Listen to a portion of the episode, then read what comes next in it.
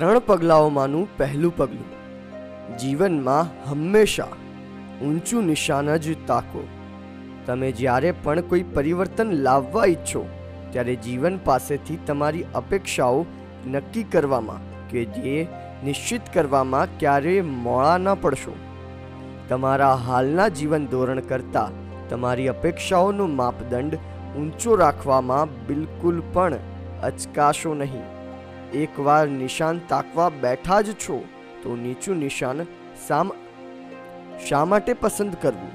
આઠ વર્ષ પહેલાં મારા જીવનમાં જે પરિવર્તન હું લાવ્યો, તે વિશે આજે જ્યારે મને લોકો પૂછે છે, ત્યારે મારો પહેલો જવાબ આ જ હોય છે.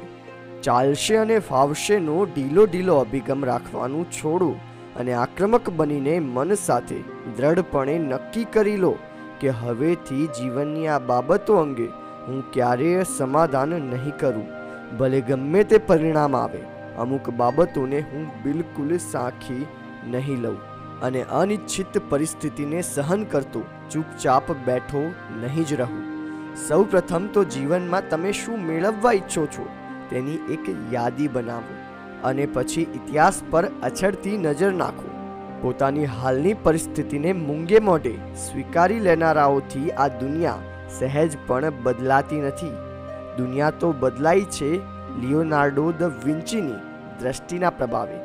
હેલન કેલરના મનોચક્ષુના પ્રતાપે અને અબ્રાહમ લિંકન, મહાત્મા ગાંધી કે માર્ટિન લ્યુથર કિંગના આબ ઊંચા સપનાને સહારે.